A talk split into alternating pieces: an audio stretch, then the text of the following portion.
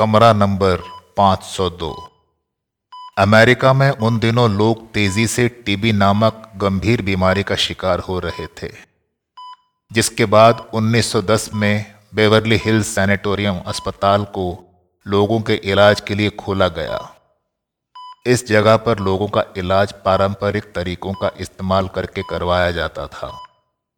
लेकिन यहाँ आने वाले महज पाँच फ़ीसदी लोग ही बच पाते थे। कहा जाता है कि मरे हुए आठ हज़ार लोगों के शव अंडरग्राउंड नहर में बहा दिए जाते थे। वहीं इस अस्पताल में लोगों का इलाज करते हुए मैरी ली नाम की नर्स भी इस बीमारी की चपेट में आ गई। बीमार होने के बाद मैरी ली भी उसी अस्पताल में अपना इलाज करवाने लगी। लेकिन एक दिन कमरा नंबर 502 में वो फांसी पर लटकी मिली। कहा जाता है कि वो प्रेग्नेंट थी और अस्पताल के किसी डॉक्टर का ही वो बच्चा था। मैरी की बॉडी कई दिनों तक वहीं पड़ी रही।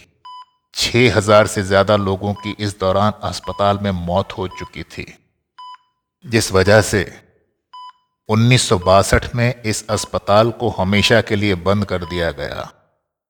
कुछ सालों बाद जब खंडहर हो चुके अस्पताल की तस्वीरें ली गई तो सब हैरान हो गए। क्योंकि यहाँ कई सारी आत्माएँ होने के सबूत मिले।